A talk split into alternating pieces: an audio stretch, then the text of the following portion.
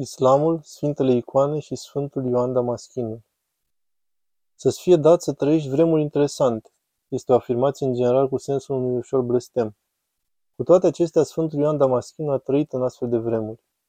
El este unul din marii părinți ai bisericii și a trăit într-o perioadă în care teologia ortodoxă se maturiza, confruntându-se cu provocări atât din interiorul cât și din exteriorul bisericii.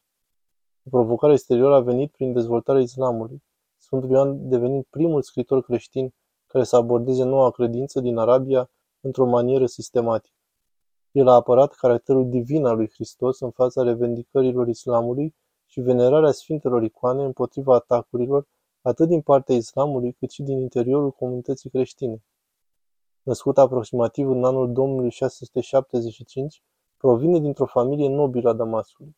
Atât tatăl său cât și bunicul s-au aflat în fruntea administrației fiscale romane a strălucitului oraș, bijuteria regiunii de est a Imperiului.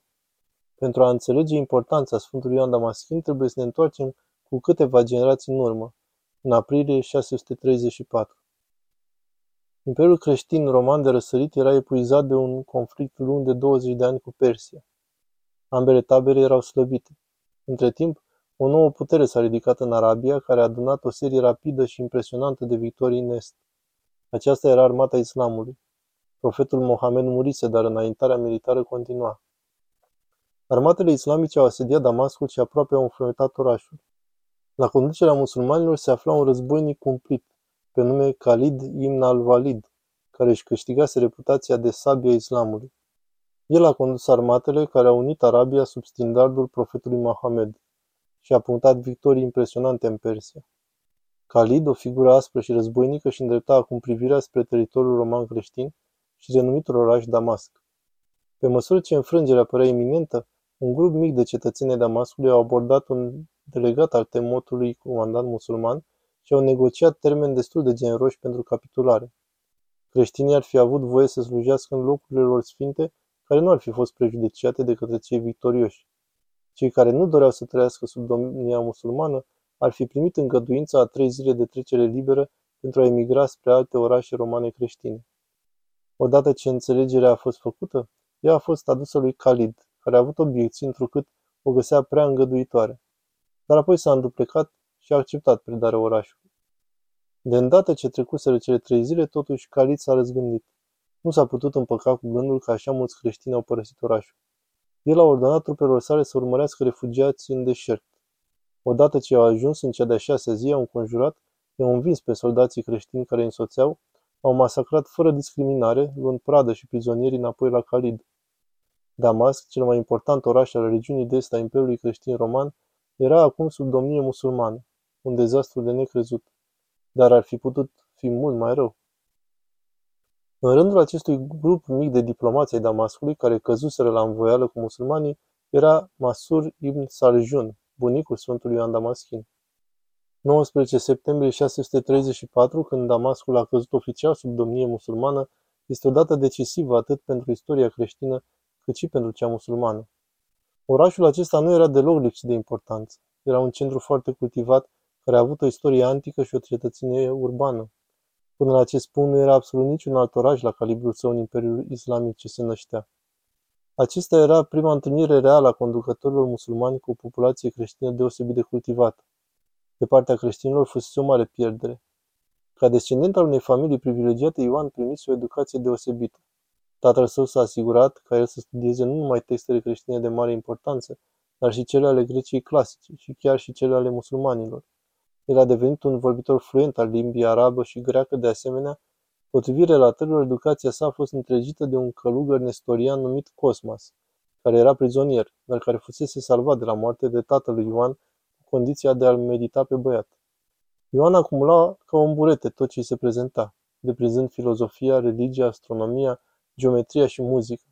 El era cu siguranță pregătit să-și asume poziția tatălui său la curtea califatului Umayyad. Cu toate acestea, cariera administrativă a lui Ioan s-a dovedit a fi scurtă. El abandona respectatul său post în anul 725, după doar câțiva ani în funcție la curtea musulmană, pentru a deveni călugăr la mănăstirea Mar Saba, în deșertul Palestinei, nu departe de Ierusalim. În timp, musulmanii Umayyad erau inițial toleranți atât cu creștinii cât și cu evreii de sub stăpânirea lor, Cu toate acestea, îi încurajau să se convertească la islam. În această privință au avut deoseori succes pe baza mai multor motive. Cel mai clar motiv era că ei dețineau puterea. Pentru mulți, faptul că ei domneau era un motiv suficient să creadă că erau favorizați de Dumnezeu. Pentru cei mai cinici, convertirea era o simplă chestiune de înaintare socială. Nu era vorba numai de scutirea de impozit, jizia, percepute poporului cărții, scripturii, dar se putea obține de asemenea și o poziție socială sau profesională mai bună și erau încarațiuni și mai subtile pentru convertirea de la creștinism la islam. Islamul se autoidentifica cu desăvârșirea revelației lui Dumnezeu, care a fost mai întâi dată evreilor și ulterior creștinilor. Coranul aduce în atenție întâmplări ale prorocilor biblici precum Moise, Iona, David și alții. Câteodată afirmă ceea ce creștinii sau evreii cred, ca în alte rânduri să revendice anumite corecții la credința lor. Din punct de vedere creștin, cea mai gravă dintre aceste revindicări a fost acuzația conform căreia creștinismul acordă o importanță exagerată lui Isus, pe care islamul îl consideră proroc, declarându-l Dumnezeu întrupat. Pentru musulmani, ca și pentru evrei, aceasta este un concept blasfemiator. Ideea întrupării lui Dumnezeu în Isus s-a dovedit a fi o piatră de potignire pentru mulți. Pe de o parte, Coranul a dat o explicație slujirii lui Isus ca și profet, lucru pe care evreii convertiți au putut accepta ușor, pe când creștinii care nu erau confortabili cu noțiunea lui Dumnezeu întrupat, au găsit în islam o înțelegere care îl onora pe Isus în continuare, fără însă a-l declara Dumnezeu. Prin urmare, monahul Ioan urmărea din mănăstirea unde făcea ascultare atât creștini cât și evrei care se converteau la islam. Ca și creștin ortodox, acest fapt l-a deranjat profund. El privea islamul drept erezie creștină. Cristologia era încă dezbătută în timpul vieții sale. Iar dacă cele 6 sinoade ecumenice s-au pronunțat public cu privire la acest fapt, existau încă susținători vocali pentru puncte de vedere alternative în sânul Imperiului Roman și dincolo de el. Cu toate că pledoaria musulmană a unui Isus în întregime uman, dar profetic, nu părea atât de forțată pentru mulți oameni, totuși a ofensat în mare măsură pe cei ce țineau credința ortodoxă, inclusiv pe Sfântul Ioan Damaschin. Această problematizare a divinității lui Hristos l-a motivat pe Sfântul Ioan să apere credința ortodoxă printr-o apologetică metodică țintită spre o audiență erudită. Magnum opusul său, opera fundamentală, este o apărare a credinței în 3 părți, numit Izvorul cunoștinței, care începe cu o introducere filozofică ce definește termenii pe care el își construiește teza. Apoi el analizează ereziile creștine, printre care include și islamul. În final, el concluzionează cu expoziția credinței ortodoxe cu scop enciclopedic și se remarcă drept prima pledoarie sistematic-filozofică a creștinismului. Abordarea sa cu privire la islam este primul răspuns erudit creștin către noua religie. Nu este o simplă polemică, de vreme ce Sfântul Ioan era impregnat de cultura musulmană și știa textele foarte bine. El era pe deplin conștient de criticile aduse creștinismului și le-a răspuns în mod direct. Pe când căderea Damascului sub musulmani a fost o pierdere majoră pentru Imperiul Roman creștin de răsărit, statornicia Sfântului Ioan în credința ortodoxă și mărturia sa răbdătoare în cadrul Imperiului Umayyad aduce până la urmă ceva bun, de vreme ce acest eveniment a creat nevoia unei examinări meticuloase a credinței, precum și o definire clară a ortodoxiei. Erudiția Sfântului Ioan, atât cu privire la greaca veche, cât și cu privire la textele creștine, trebuie să fie slujit bine în orice caz. Cu toate acestea a fost familiaritatea sa intimă cu privire la islam ca și credință și la complexul califat musulman, care s-au dovedit unice și nebănuite în scrierile sale. A fost capabil să citească Coranul cu o lupă creștină în a sa apărare a creștinismului.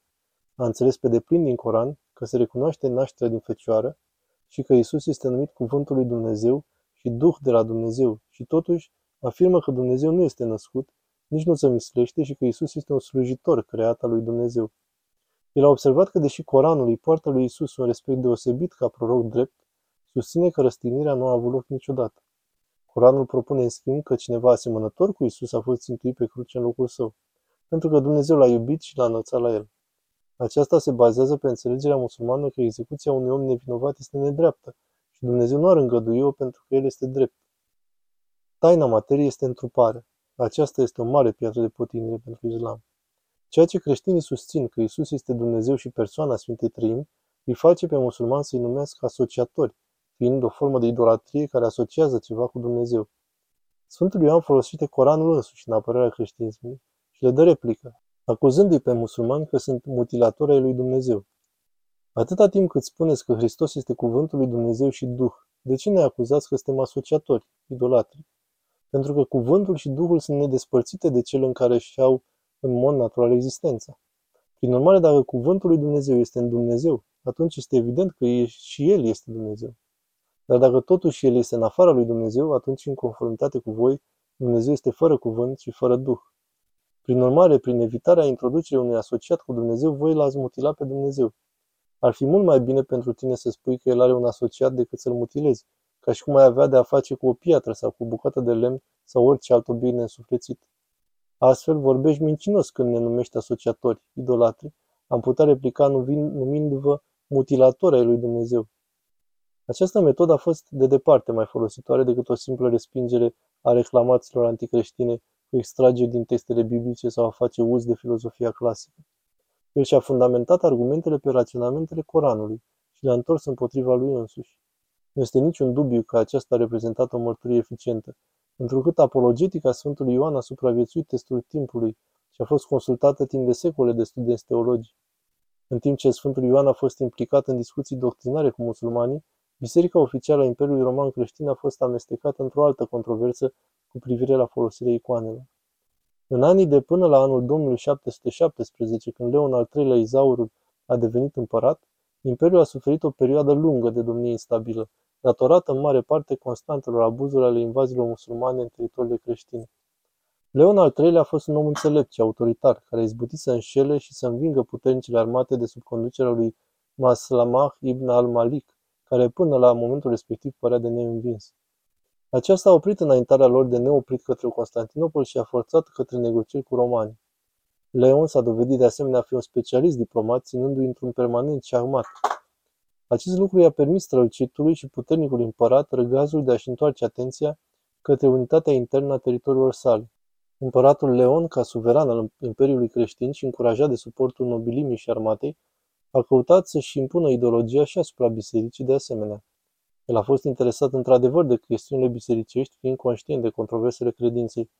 El credea de asemenea că adversitățile recente ale Imperiului, inclusiv progresul musulman, cât și o serie de cutremure, a fost rezultatul judecății lui Dumnezeu pentru păcatul venerării chipurilor cioplite. Punctele sale de vedere, pe de altă parte, erau neîmpărtășite de majoritatea clerului și a creștinilor din Imperiu. Venerarea icoanelor era răspândită peste tot. Fiind împiedicat de opoziția către punctele sale de vedere, împăratul a interzis venerarea icoanelor prin decret regal în anul 726. Acesta a fost urmat 4 ani mai târziu de o interziție completă a expunerii publice de imagini religioase, ordonând ca moaștele și icoanele să fie distruse, începând cu icoana de aur a lui Hristos de la intrarea în Palatul Regal. Iconoclasmul era de acum lege imperială, iar Leon a impus politicile sale cu asprime. El l-a destituit pe Patriarhul Constantinopolului și l-a înlocuit cu unul care susținea politicile. Aceasta a fost urmată cu destituirea clerului disident. El a închis apoi temporar Academia Bisericească din Constantinopol datorită reticenței lor de a accepta decretul său. El a trimis chiar un grup de lucru la Roma pentru a pune presiuni către papă, care de asemenea era în favoarea icoanelor.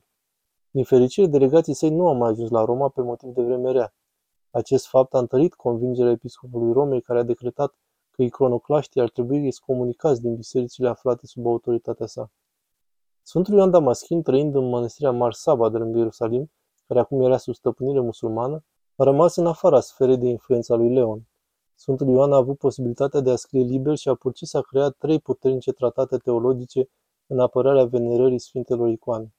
El a concentrat argumentele împotriva acuzației că venerarea icoanelor este idolatrie pe ideea că ele vestesc întruparea lui Dumnezeu.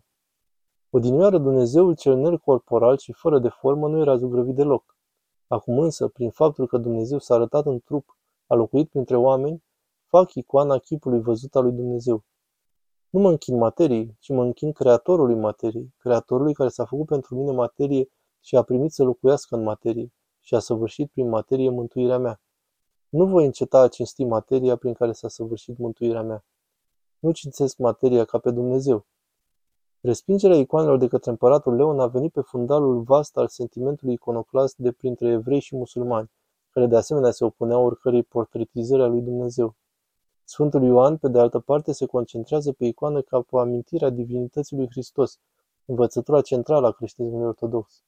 El notează că venerarea sfintelor icoane reprezintă o piesă de lungă durată a tradiției creștine și că cinstirea adusă icoanelor este reverența adusă prototipului icoanei mai degrabă decât imaginii în sine. El punctează de asemenea că, adesea când nu avem pătimirile Domnului nostru în minte, o icoană ni le amintește și cădem în închinare în fața lui.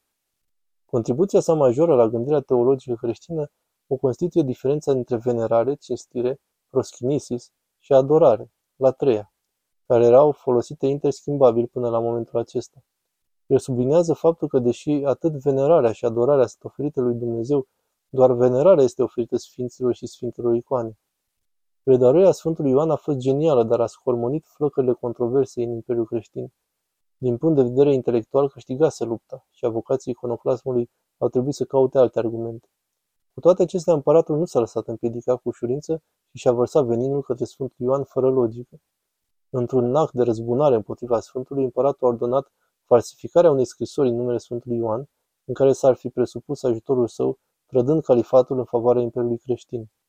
Biografii Sfântului ne mărturisesc faptul că viclenia a funcționat și că furiosul suveran musulman și-a aruncat fostul sfătuitor de încredere în temniță și a poruncit tăierea mâinii drepte astfel încât să nu mai fie capabil să o folosească în scrierea unor astfel de scrisori vreodată.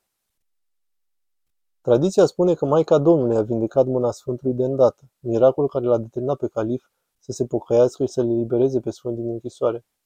Această poveste este originea Sfintei Icoane a Maicii Domnului, cea cu trei mâini. Sfântul din recunoștință adăugând o imagine de argint a mâinile sale icoanei Sfintei Fecioare. Pe lângă bravura sa teologică, Sfântul Ioan Damaschin avea reputația unei voci frumoase, la fel ca și priceperea de a compune muzică și de a scrie poezie.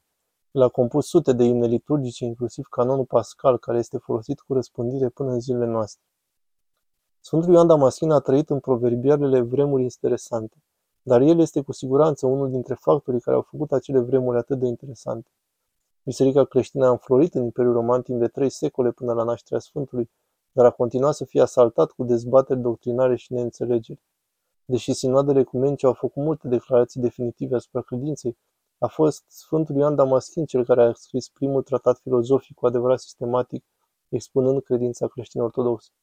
Educația excelentă a Sfântului Ioan și inteligența sa remarcabilă au fost încercate și testate de provocările serioase ale islamului. În contextul reușitelor armatelor musulmane și expansiunea rapidă a Imperiului Umayyad până și în Damasc, s-au dovedit a fi de departe mai periculoase pentru credința creștină decât o simplă erezie.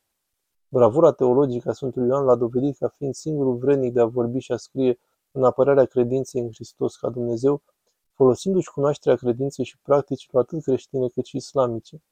El a apărat credința ortodoxă în mod eroic pe teritoriul califului.